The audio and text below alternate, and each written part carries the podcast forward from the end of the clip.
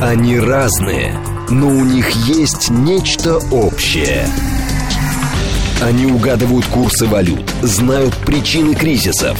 Их мишень – события. Эксперты отвечают на ваши вопросы в программе «Револьвер». Револьвер. Программа предназначена для лиц старше 16 лет. 10.06 э, в столице. Радиостанция «Говорит Москва», 94.8. У микрофона Евгения Волгина. А, это программа «Револьвер». Владислав Шурыгин должен быть с нами, военный эксперт и журналист. Влад, приветствую тебя. Приветствую. Меня слышно? Нормально? Слышно. А видно будет? Нет, видно не будет. Я сейчас просто в движении за рулем. А, все. Наоборот, остановлюсь, будет еще тише и лучше, но с видео будут проблемы. Поняла. А наши координаты 7373948, телефон, смски плюс семь девять два пять восемь восемь восемь восемь девять четыре восемь, телеграмм для сообщений, говорит МСК-бот. Смотреть можно в YouTube-канале. Нет, в YouTube-канале нельзя смотреть. Можно в телеграм-канале радио говорит МСК, латиница в одно слово.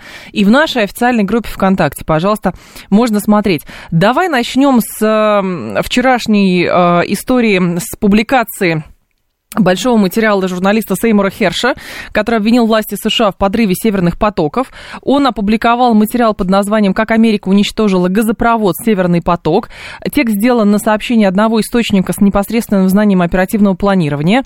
В общем, смысл такой, что во время учений НАТО в Балтийском море а, американские водолазы заложили взрывчатку, а, помогали им еще норвеж... норвежцы помогали, плюс а, шведы якобы знали, далее. А, в Белом доме поспешили сказать, что, в общем, не нужно слушать э, Херша, что это все поклеп и провокация, и сам он, значит, какой-то просто престарелый уже человек – 37 года рождения. Но если посмотреть его биографию на самом деле, он же человек, который написал про ту деревню во Вьетнаме, которую уничтожили американцы.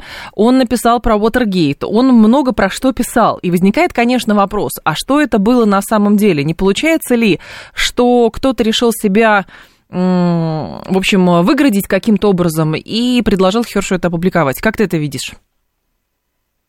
Ну, я думаю, что это вполне могла быть очень такая правильно организованная утечка. Вопрос только, естественно, кто ее сделал, от кого она шла.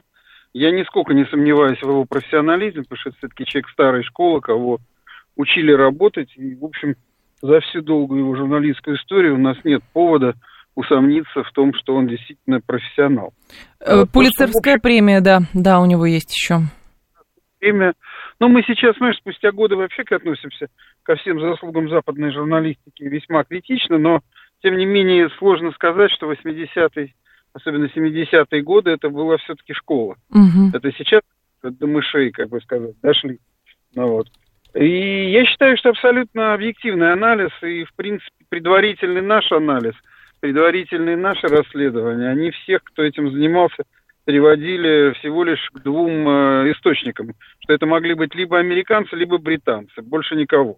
Пикантности здесь добавляет только то, что к этому делу еще и присосались к этой выхлопной трубе норвежцы, которые теоретически бы, ну уж должны бы были как-то держаться от этой грязи подальше, но вот эта вот норвежская жадность, знаешь, расчистка э, пространства экономического для, для своих собственных интересов, это, конечно, вот но это все из-за спора, э, кто где рыбу ловит, что ли? Ну, то есть, к чему это? То есть, понятно даже, э, там, что зуб долгое время точили шведы. Понятно про американцев, понятно про британцев, про всех понятно. Про норвегов не очень понятно. Слушай, Норвегия является одним из основных поставщиков газа в Европу. А, ну разве что здесь, понятно. Хотя у них так много газа-то, конечно, нет. Через месяц после... Алло. Начинается у нас борьба за хорошую связь. 7373948, это телефон прямого эфира, 7373948, по коду 8495. В, смысл здесь в чем? Летом минувшего года водолазы ВМС США заложили взрывчатку на трубах газопровода. Произошло это в ходе учений НАТО, а, значит, в Балтийском море. Решение якобы обсуждалось в течение 9 месяцев. Все дискуссии были строго засекречены. На них главным образом обсуждалось, каким именно способом будет совершена диверсия. Влад? Да. Да. Ну, повторюсь, что, в общем, Норвегии в этом случае, конечно, были полностью заинтересованы, цинично и нагло. Что касается всех вот этих деталей, о том, что это все обсуждалось, ну, э, я только как в этом случае, опять же, непонятно, э, что дает эта информация нам. То, что ежи плакали, кололись, но грызли кактус, то бишь минировали кактус, или то, что они очень тщательно 9 месяцев готовили эту операцию. Я больше склонен ко второму. Что, скорее всего, надо было про главное отработать, это пути прикрытия. Как не попасться? Во-первых, они на тот момент просто не знали систему охраны газопровода, то есть они не были уверены, что мы их не прихватим за руку. Угу. В этом случае велась набор разведывательной информации, велась разведка по самому газопроводу, и, собственно говоря, потом как бы продумывалась сама организация подрыва, потому что там он пишет о том, что первоначально была идея поставить там бомбу-таймер, потом решили, что это все-таки будет слишком близко указывать на то, кто и как. В итоге было принято решение во время учений заложить эту взрывчатку. Uh-huh а активировать ее спустя определенное время с помощью, опять же, сброшенного норвегами акустического буя, который, собственно говоря, и привел в действие таймер. Поэтому, в общем, понятно, что такая операция требует, э, ну, такой действительно тщательной и долгой проработки. Ну, что, теперь мы знаем это, вернее, так, вернее, мы знаем то, что знали и без этого, только теперь уже на уровне подтверждения от профессионального американского журналиста. Но, Влад, здесь, честно говоря, удивляет реакция э, Москвы, потому что вчера э, у Патрушева начали спрашивать, и он говорит следующее. Значит, э, заявляет об отсутствии у него данных о причастности, о причастных к подрыву северных потоков. В публикации говорится о причастности Вашингтона. Он говорит, если они сообщили, вы у них спросите. Я не располагаю информацией, кто подорвал. А, хотя, казалось бы, это был настолько вопиющий демонстративный акт террористический, что казалось бы, ну, в общем, для, для нас это было фактически там казусом Бейли даже, мы, по-моему, с тобой это обсуждали. С другой стороны, вчера якобы ночью было какое-то заседание Совета Безопасности, и там что-то про паводки обсуждали. Неужели а, для нас это настолько уже будничная история, то есть мы сначала шапками закидали и сказали, ужас и кошмар, надо в этом разобраться и так далее, а потом как-то привыкли, и даже вот сейчас эта публикация для нас ничего ровным счетом не значит? Или или мы не хотим с американцами как-то в какую-то конфронтацию на этом фоне вступать? В чем здесь дело? Ты знаешь, я думаю, что вот как бы твоя мысль о том, что для нас ничего не значит, она, в общем, где-то близка э, к реальности. Почему? Только и в этом случае трактовка другая. Мы отлично понимаем, что это ничего не значит, потому что ой, ненавижу это слово красные линии, потому что все, что можно было нарушить в отношениях э, двух стран, Э, в отношении как бы неких правил международных, э, международных правил э, все нарушено, все уничтожено, то есть не играет никакой роли. И можно сейчас даже, понимаешь, ну вот если наша разведка, а я не, допустим, не исключу для себя такой, знаешь, красивой конспирологии, что это наша разведка подбросила ему уже как бы добытую информацию или натолкнула его там, где надо искать. Такие вещи тоже. То есть uh-huh. даже я завтра аудиозапись, на которой идет обсуждение э, у Байдена истории с потоком и подготовки. Это не изменит ровным счетом ничего. Понимаешь, идет война, война большая, война э, мировая, в которой Карфаген, то бишь Россия, должен быть разрушен. И, соответственно, в этом случае уже заморачиваться там судьбой какого-то э, потока э, газопроводов, там, Северного потока, уже не имеет никакого смысла. Ну, это как бы один слой. А есть еще второй слой. Угу. Э, мои, так сказать, источники мне говорят, что э, вот в, в рамках таких глубоко законспирированных пара э, эзотерических кругах сейчас идет э, очень тщательная реставрация и оживление э, с помощью последних систем клонирования э, генерала Судоплатова. Понимаешь? И, соответственно, когда генерал Судоплатов э, будет э, оживлен, то можно ожидать очень многих вещей, понимаешь? Ведь э, все, что сделается против нас, это палка о двух концах. Нам можно еще там обрубить один газопровод. Мы от этого уже даже не сильно пострадаем. Как-то переориентировались. А вот если в одну ночь исчезнут все оптоволоконные кабели между той же самой там Британией и Европой, а заодно и прекратил функционировать тот же самый там норвежский газопровод и еще очень много чего, то я думаю, что тогда вечер для Европы перестанет быть томным и для участников. А если еще начнутся проблемы на коммуникациях между Европой и США, например, то это еще больше сделает вечер томным. Поэтому А ты думаешь, мы поменяли отношение к тому, как, э, насколько, э, как, бы, как относиться к демонстративным актам американцев, которые они совершают и говорят, а что вы нам сделаете? Ну что вы нам сделаете? Ты же понимаешь, что все, что я сейчас перед этим говорил, это такой, как сказать, грустный сарказм, понимаешь? Повторюсь, если ну, бы да. Сталина был Судоплатов, было бы именно так. И было бы вообще все по-другому, и вряд ли бы кто-то на Западе всерьез э, многие вещи бы позволял себе даже обсуждать. Но мы имеем то, что имеем. С другой стороны, нам деваться некуда. Либо мы изменимся, либо нас ну, то, что называется, затопчет. Вопрос просто как измениться? То есть я понимаю, что никто там в здравом уме не будет Америке сейчас э, за газопроводы войну объявлять, понятно, но это же люди, а здесь же можно искать еще другую подоплеку. То есть это намеренный слив информации, да, через уважаемого журналиста, но с целью того, а давайте посмотрим, а что, как бы, как русские на это отреагируют. Понятно, что странно реагировать сразу, рубить с плеча. Вот, понятно, что там как-то кулуарно, наверное, много чего обсуждается. Но очевидно совершенно, что мы живем сейчас в информационном поле, которое, как кажется, не совсем дооц... Э, дооценивается, несколько недооценивается с нашей стороны.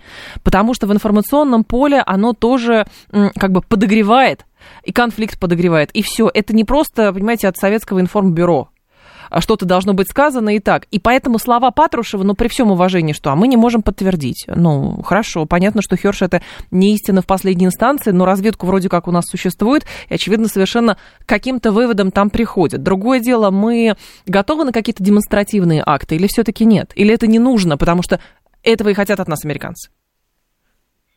Понимаешь, американцы от нас меньше всего хотят, и я готов спорить с кем угодно, чтобы мы хоть как-то реагировали. Американцы себя выстроили всю свою политику в парадигме того, что Россия будет только лай, лаять из будки, в которой сидит. Ну, что-то в этом роде, да. И для них как раз любая наша реакция, она будет вызывать поначалу бешенство, а потом э, как бы просчитывание, а что будет дальше. Поэтому я считаю, что, ну, как бы, понимаешь, я не знаю, что стоит за заявлением Патрушева. Я никогда не считал его очень успешным чиновником, связанным со спецслужбами, э, скорее таким ординарным э, исполнителем, понимаешь, но, э, повторюсь, в наших спецслужбах не хватает судоплатовых, не хватает э, ингонов, понимаешь, не хватает тех людей, которые готовы работать яростно, жестоко, беспощадно и красиво, понимаешь, не хватает закупленных ледорубов, понимаешь, не хватает э, закупленных там пистолетов э, там, или там, коробок конфет э, с ядом для Бендера, понимаешь? То есть, то есть с газом, понимаешь, не хватает очень много чего. И, конечно, в этом случае э, наши ответы по принципу, ну, я не обладаю информацией, это такое, знаешь, баранье блеяние. Единственное, в каком случае оно может, ну, как бы быть оправданным, если мы действительно не хотим привлекать внимание к неким своим подготовкам и к неким своим Э, ответом, который, возможно, сейчас подготовится. Только единственное, угу. во всех случаях это баранье блеяние, э, знаешь, это помнишь, это было «Молчание ягнят» фильм. Понимаешь? Ну да. Вот то, что мы сейчас занимаемся, это «Молчание ягнят». Повторюсь, если нам навязывают тотальную войну, мы ее должны вести. Потому что мы намного менее уязвимы в тотальной войне, чем э, континентальная держава, точнее, морская держава США – и там остров Британия, которые просто пропитаны связями, транспортом, э, артериями, которые уходят далеко-далеко за их э, метрополию, понимаешь? И э, воздействие на них, оно для них чрезвычайно болезненно, чрезвычайно страшно. Так же, как и для европейцев, понимаешь? Если бы мы сейчас занимались тем, что поставляя там где-нибудь в море перегружали э, стингеры для иранской армии, для иранской, для ирландской армии и, так сказать, вели в третьих странах обучение партизан, которые мечтают освободить Корсику или, там, я не знаю, там, э, там разбираться с Италией, там, Испанией, кем угодно, понимаешь, там, бороться за независимость тех анклавов, которые давно борются, понимаешь, то, конечно, это был бы ответ наш, совет. Ну да. Но мы этим не занимаемся. Я в этом случае могу сказать, что, и, что последняя, как бы в этом случае, ну что ли, не то что надежда, а последняя э, в этом случае, как бы эффективный ответ это громите на фронте хохлов, понимаешь, громите уничтожайте, гоните. Только так в этом случае вы можете хоть где-то ответить, потому что все равно все упирается, упрется и все закончится на сухопутье на Украинском фронте. А у Кадырова недавно было высказывание, что СВО, скорее всего, может к концу года завершиться. С чем связана такая уверенность?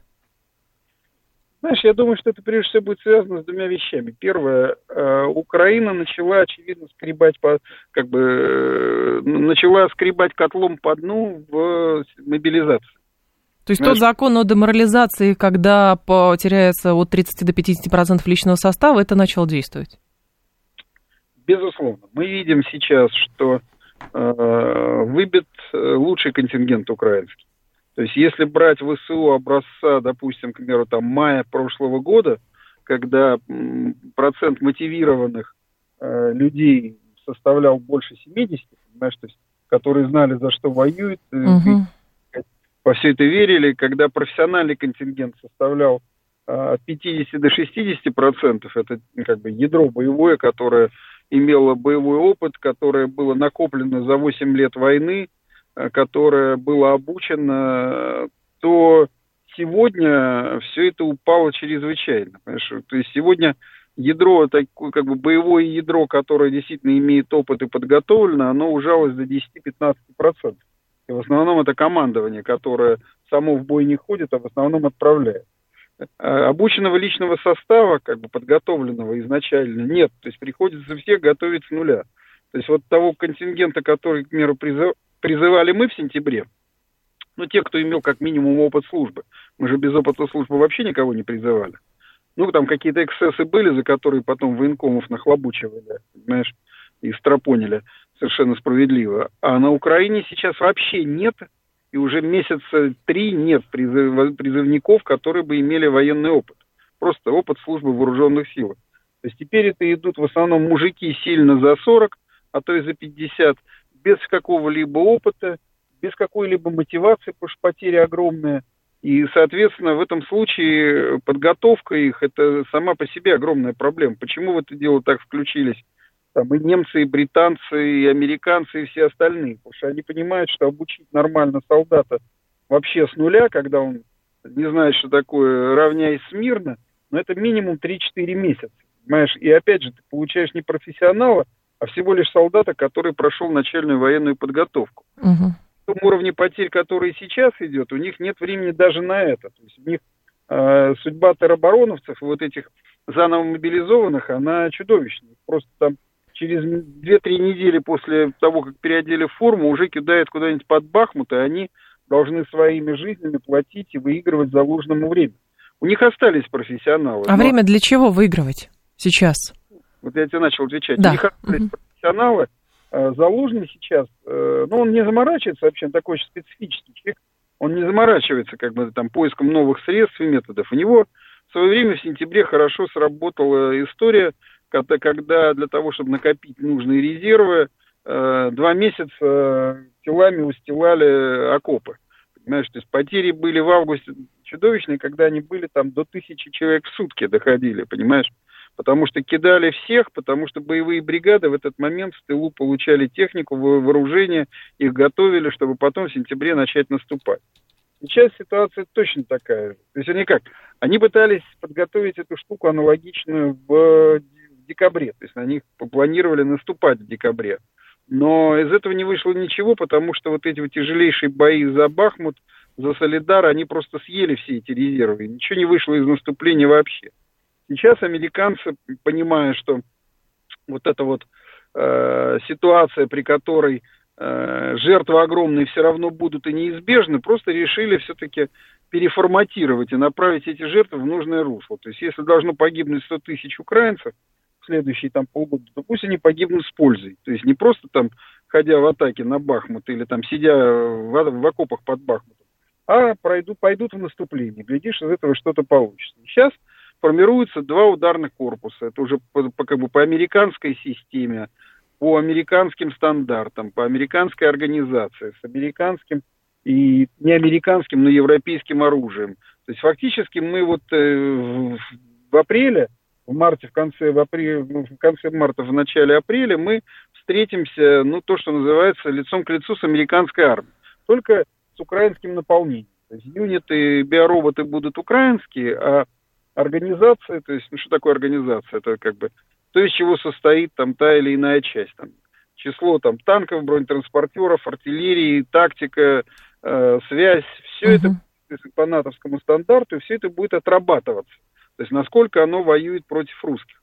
По большому счету, американцам может даже плевать на то, э, ну как тебе сказать, на, на, насколько, как бы, и сколько украинцев погибнет. Важно понять, будет ли вот эта новая система э, чисто полевая, ну, как бы, это, как бы, ну, есть ли это военное слово, я его вынужден произносить, то есть насколько вот эта новая организация и тактика себя будут оправдывать по отношению к войне на тему будущей войны или продолжения этой войны, но уже на макроуровне с НАТО.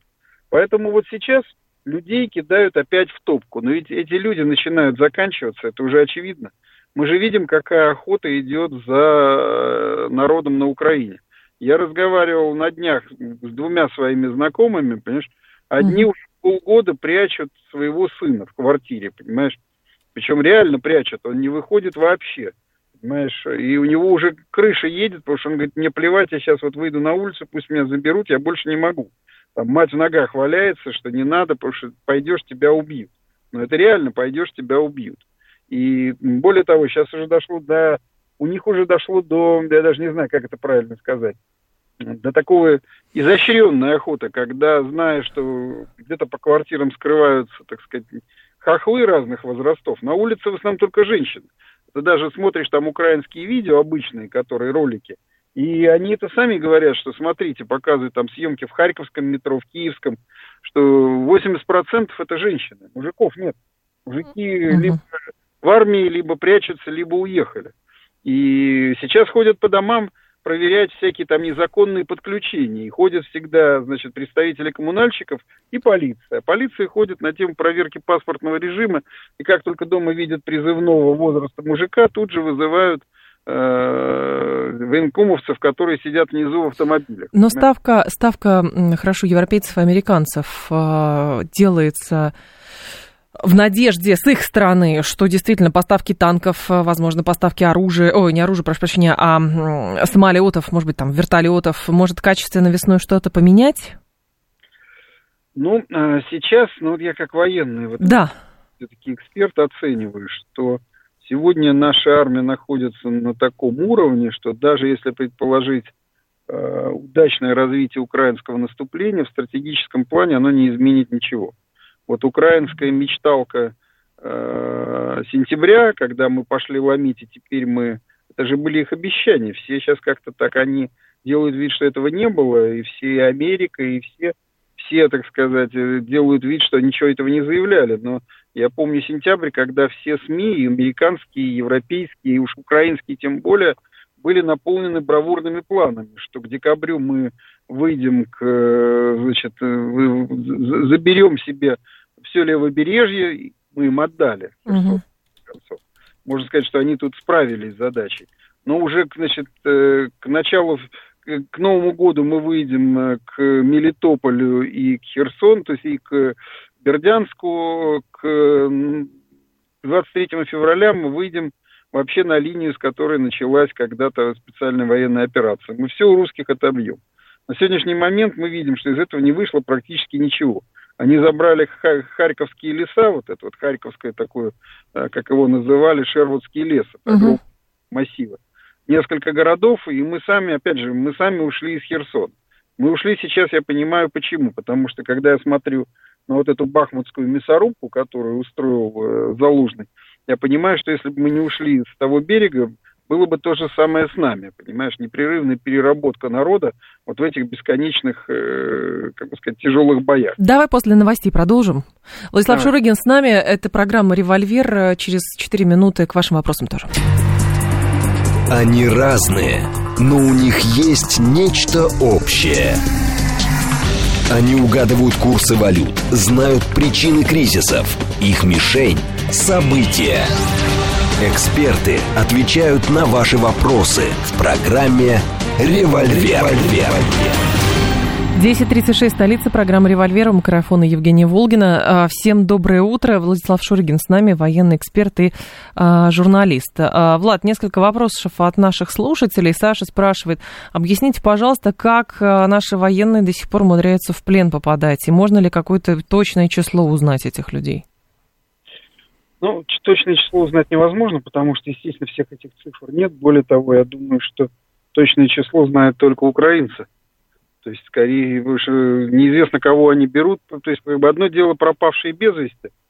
Это мы можем посчитать, как бы, и ежедневная, как называется, сводка БЧС, численность личного состава, каждый день, который должна подаваться, там, конечно, указываются все эти потери.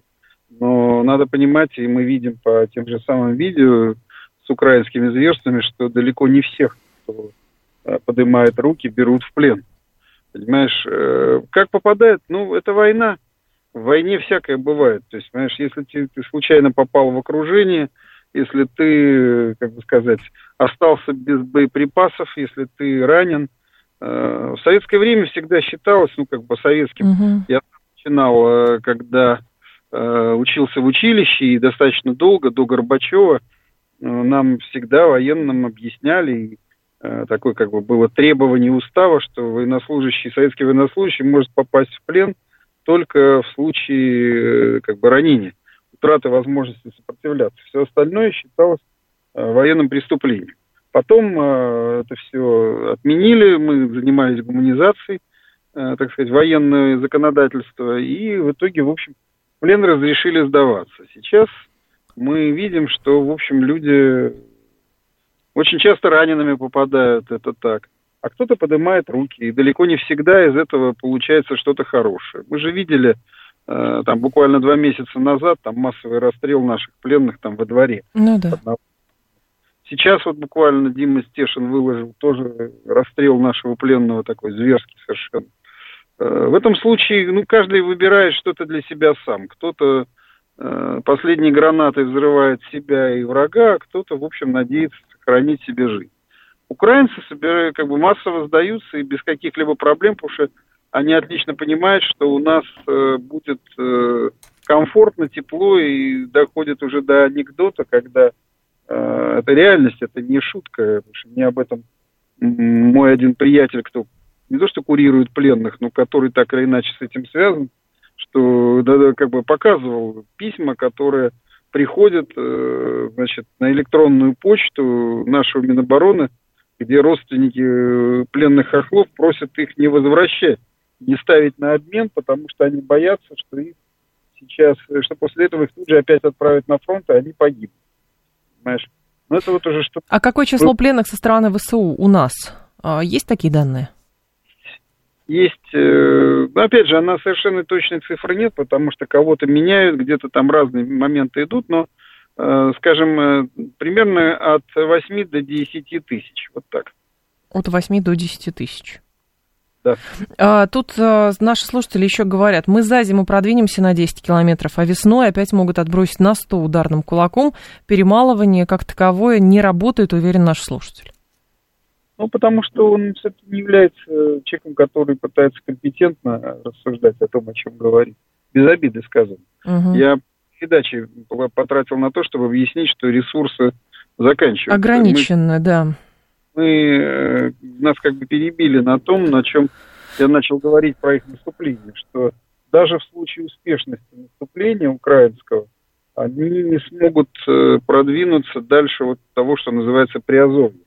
То есть, допустим, там где-то продвинуться в Приазовье, там попытаться выйти, там, я не знаю, там, к Мелитополю, к Мариуполю, это вообще максимум, что они могут вообще для себя мечтать. Угу. Потому что ни сил, ни средств, ни боеприпасов, ничего. Но я говорю, это даже не о худшем развитии сценария, я говорю это о том, что было бы теоретически возможно с теми силами, которые сейчас у Украины есть.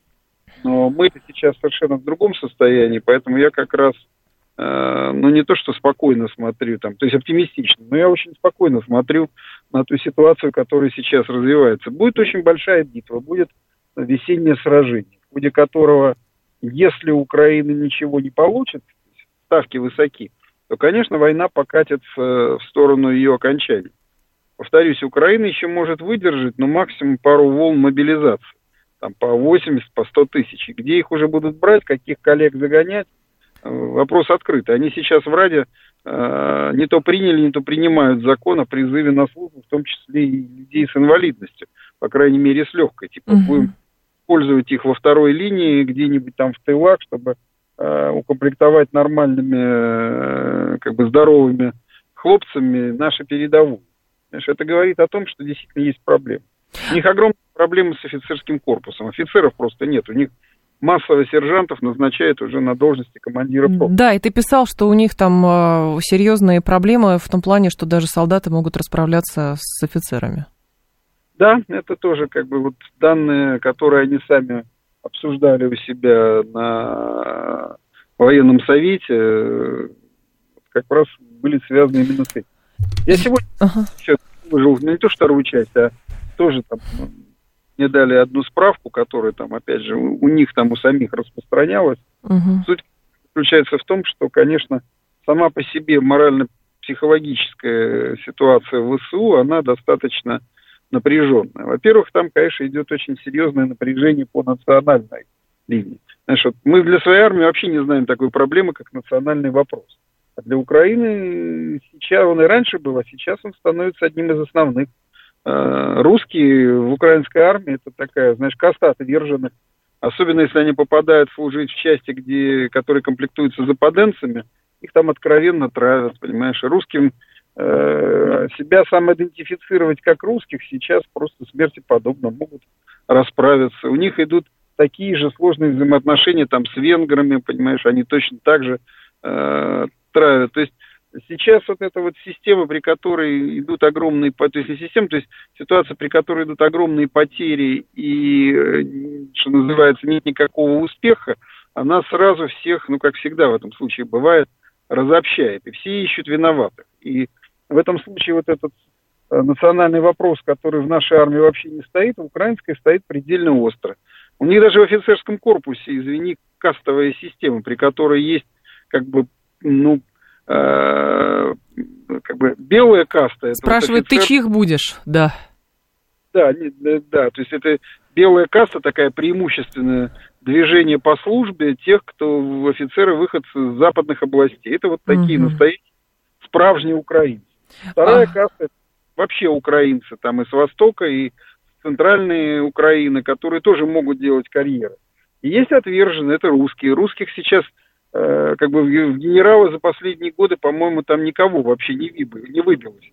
Потому что это уже люди считаются нелояльными, делать военную карьеру им не дают, понимаешь, и это просто вопрос о том, в каком состоянии сами вооруженные силы Украины.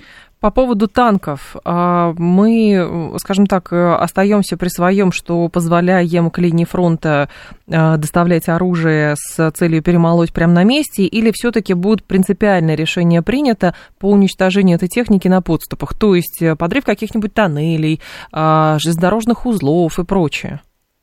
Уже, если бы у меня на плечах были генеральские погоны, и я знал планы, то я бы их точно не сказал, но хотя бы тогда сам знал, понимаешь? Ну, да. Проблема в том, что я не сижу в генштабе, и принципиально, я уже много раз говорил, не пользуюсь никакими источниками, которые могли бы угу. ну, повредить э, ситуации, повредить тем, кто со мной общается, да и мне тоже, понимаешь, потому что во многих печалях многие скорби. Это правда. А, здесь про Польшу очень много вопросов от наших слушателей. И я увидела сегодняшнее заявление Моровецкого, премьера Польши, который говорит, что смысл жизни для Варшавы – это поражение а, России. А, слова приводит итальянская газета. Он говорит, что поражение России одновременно польский европейский смысл жизни. Он одобрил решение Германии поставить Украине танки «Леопард-2». Лучше поздно, чем никогда, говорит Моровецкий. И в этом отношении тогда вопрос. А, какова вероятность того, что Польша вступит вступит в боевые действия официально? Знаешь, была такая песня когда там в 80-е годы, она была, конечно, о Великой Отечественной войны, там называется «Предвоенный журнал». И там было такое четверостишье. «Над залою Варшавы ветер смерти трубит». Понимаешь, вот это вот польская эзотерическая такая абсолютно Э, невозможно сформировать какая ненависть к России и к русским, историческая ненависть. uh-huh.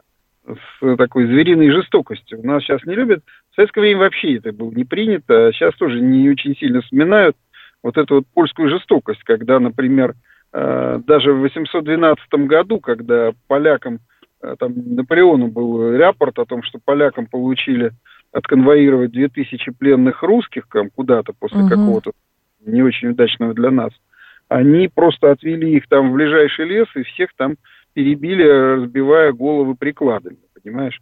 Э, понимаешь, вот э, в этом они все. И в этом случае, у меня в этом случае есть только один ответ.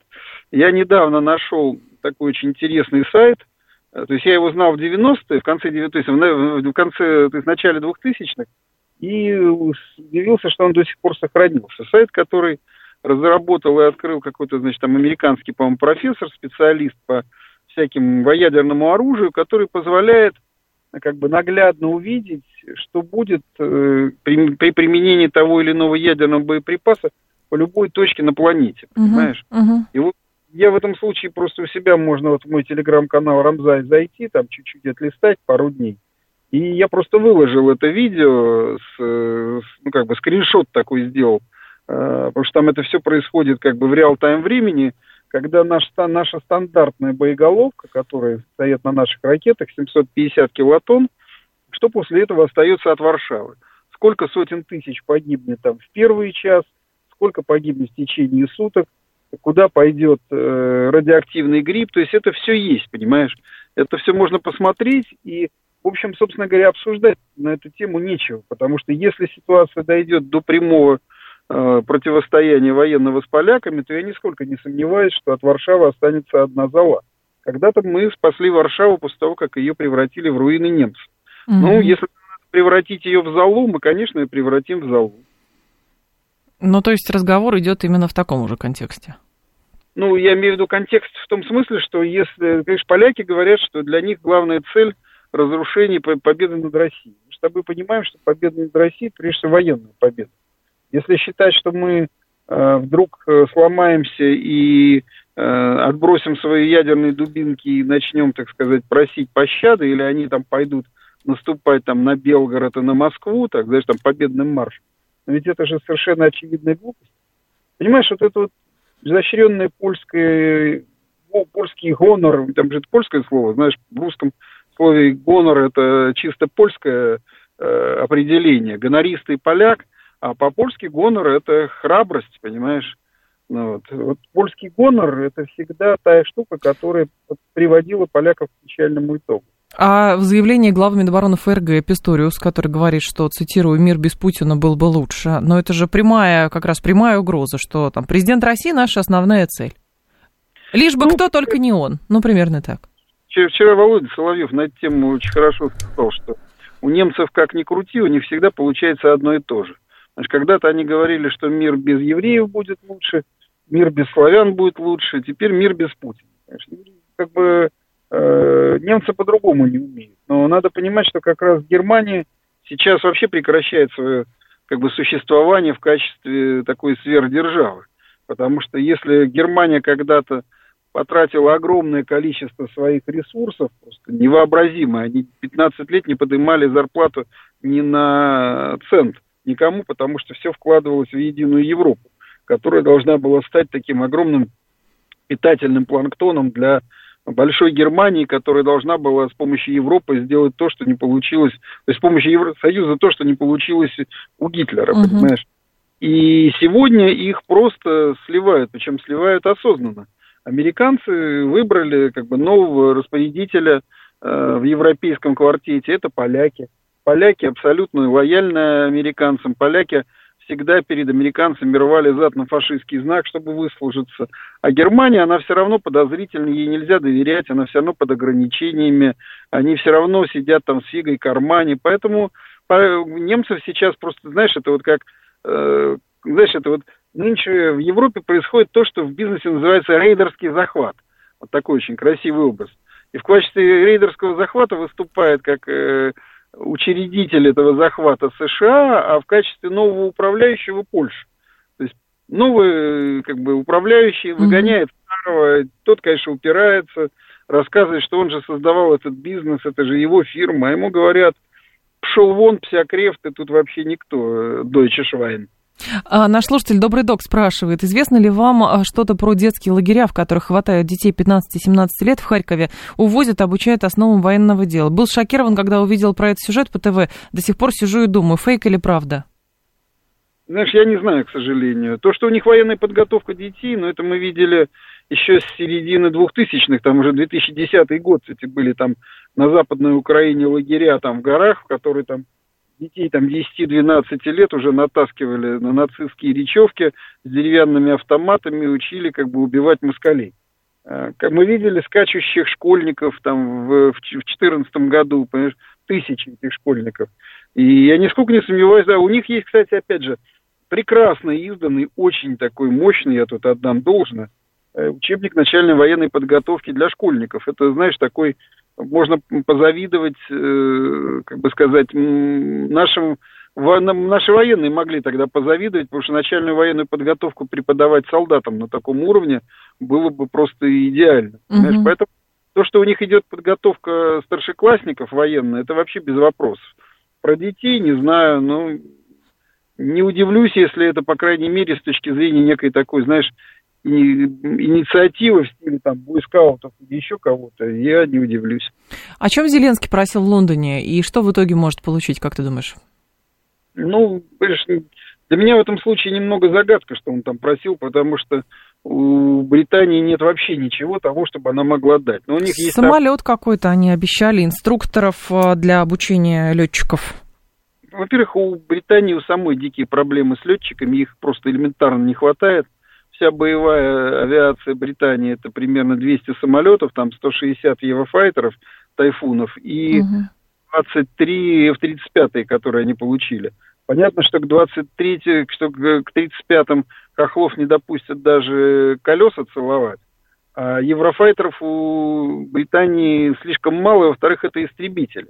То есть истребители для нынешней войны Украине нужны, ну, как зайца стоп-сигнал, потому что наша авиация, они просто не смогут дотянуться до нее, потому что у них, по-моему, за всю войну нет ни одного факта, когда бы в воздушном бою был сбит хоть один наш самолет. ПВО сбивало и сбивало достаточно, а вот в воздушном бою нет, потому что полное превосходство у нас нашей авиатехники. И в этом случае, что им там пообещал этот э, богиня Калли в мужском исполнении э, хохлам, я не знаю. Во-вторых, надо понимать, опять же, что, э, я уже сказал, обучать просто не на чем. И Украина-то нацеливается на F-16, а F-16 в Британии вообще нет. Там есть речь, или, по крайней мере, шла речь о том, что, возможно, возможно, э, Британия пообещает Украине передачу ракет э, Шторм Шадоу, такой как бы есть ракета воздух-поверхность такая, э, достаточно современная, ей там примерно 10 лет, э, с большой дальностью полета, официально 250, но по тем параметрам, которые заложены, считается, что ее легко модернизировать до 500 километров, uh-huh. достаточно с большой БЧ. Такую ракету они могли бы дать, но ее нет сейчас в наземном варианте. Есть морской вариант, там у итальянцев она на эсминцах стоит, там запускается. А как ее приспосабливать для хохлов, пока не ясно. Но это очень серьезное оружие, которое, в принципе, могут дать. Вообще, надо понимать, ну, это вот, надо всем, как бы, кто слушает, поясню, что дадут Украине все. Все, что можно будет хохлам дать, ну, без такого... Давай, как, Влад, я только прошу, давай все-таки говорить украинцев. Ну, хорошо, пусть да. будут украинцы, хотя, повторюсь, для меня с детства, я рос на Украине, и там для меня хохол никогда не был. Ну, мы в эфире находимся, поэтому все-таки, да, мы за чистую русскую Давай. речь, не за разговорную, а за чистую русскую. Да. Говорить американцы, лица нетрадиционной сексуальной ориентации, хорошо. Угу. Се... Да. Украине дадут все, понимаешь, вот все, что вообще смогут дать, все, что у них будет даже не в избытке, а все, что у них есть, кроме того, чтобы оставить себе как вот последний такой вот этот самый, все будет передано. Потому что война идет такая экзистенциальная, война мировая, война за, э, как тебе сказать, за будущее, будущее uh-huh. развитие в 21 веке. И Россия представляет собой абсолютную угрозу. Я это в этом случае не сколько не преувеличиваю, я просто смотрю на ситуацию с точки зрения там, глазами американцев, это абсолютная угроза, потому что если Россия сможет вот под этим натиском, под этой огромной э, волной цунами выстоять, то, конечно, mm-hmm. так мир, который строили там почти там 80-90 лет по-американски, он начнет просто рассыпаться. Потому что всем станет понятно, что тигр окончательно бумажный. Понятно. Сначала тигра победили папуасы, там, в Афганистане не только, а теперь еще и русские, понимаешь? И поэтому как бы Карфаген должен быть разрушен. Этому будет посвящено все. Здесь другой момент. А, заявление недавнее Арестовича по поводу вероятного исхода конфликта через сценарий двух Корей. Про это же неоднократно говорили. Вот, не надо даже цепляться к тому, что это говорит конкретно Арестович, а просто про сценарий. То есть есть попытка в публичном поле попробовать э, смоделировать, как это может быть завершено, через, соответственно, воспоминания, а как это было завершено э, там, в других частях планеты в разное время. Ну, понимаешь, э, ситуация, с, вернее, как бы аналог Кореи, он, конечно, несколько притянут за уши, но, в принципе, он справедлив. Потому что лично я, несмотря на то, что многие мои друзья, мы там, то есть часто говорят, что только вот до полной деструкции, только до полного уничтожения, да. чтобы не было грядущей угрозы, я понимаю, что во многом это уже невозможно. Война слишком, э, как бы сказать, слишком далеко зашла, а самое главное, переформатирование украинского общества, бандеризация его, она тоже зашла слишком далеко. Это, конечно, не является фатальным. Мы когда-то после двух тяжелейших чеченских войн смогли полностью восстановить взаимоотношения с чеченцами, которые к нам испытывали уж после войны явно меньшей э, симпатии, чем Украина. Хотя не знаю, может быть угу. и не так. 7 3... Да, тем не менее. Тем не менее, повторюсь, что, конечно, такой вариант возможен. Более того, я, например, вижу для себя его как наиболее вероятным. То есть раздел Украины по неким э, зонам влияния. 7373948, успеем звонок принять. Здрасте. Пожалуйста. Добрый день, Сергей Да, Сергей Алексеевич, слушаем Владислав, вас. для ответных да. мер России, который ждет наше общество против агрессора, Вашингтона там и вассалов, требуется оснований. Ну, Путин назвал их красными линиями, которые уже всем надоели. Имеет ли право существовать версия, суть которой в следующем? Вот военно-политическое руководство России считает, что для, например, уничтожения, скажем, как пример, стратегических важных подводных кабелей для Вашингтона там, и других таких же болезненных мер. Вот того, что делает Запад, маловато до, до этого предела. Понимаете? Я понимаю. Время Спасибо. Да. Я считаю, что вы правы. Я с вами соглашусь. В том смысле, что мы как бы тут немножко сейчас обсуждали какие-то еще и крайние варианты. Знаешь, там, что будет, если там у, у, у лиц украинской национальности получится наступление, что будет еще что-то. Угу. Но мы, речь идет о другой, как бы, другом уровне угроз. То есть на данном уровне угроз, конечно, мы э, как бы, переходить на этот уровень, скорее всего, не будем. Потому что, видимо, ну, я предполагаю, я не разговариваю, как я уже сказал, там, ни в кабинетах, ни в штабах, что, видимо, нынешняя ситуация на фронте – ее развитие предполагает, что это все равно идет в нашу сторону. Но я уже uh-huh. говорил, связано с тем, что в Украины нет, есть заканчиваются ресурсы, она воюет как тот повар из-под ножа, знаешь, как в ресторане, готовим из-под ножа. То есть да. ждите, пока приготовим. То есть вот эти все факторы, что они так или иначе сложившись, работают, ну, как бы в нашу сторону. Надо понимать, что мы действительно, ведь соотношение потерь сейчас таковое, вот оно, оно шокирующее для всех и для Запада, и для нас, и для кого угодно, что получается, что Россия такую войну может вести бесконечно долго. Просто потому что хохлы, то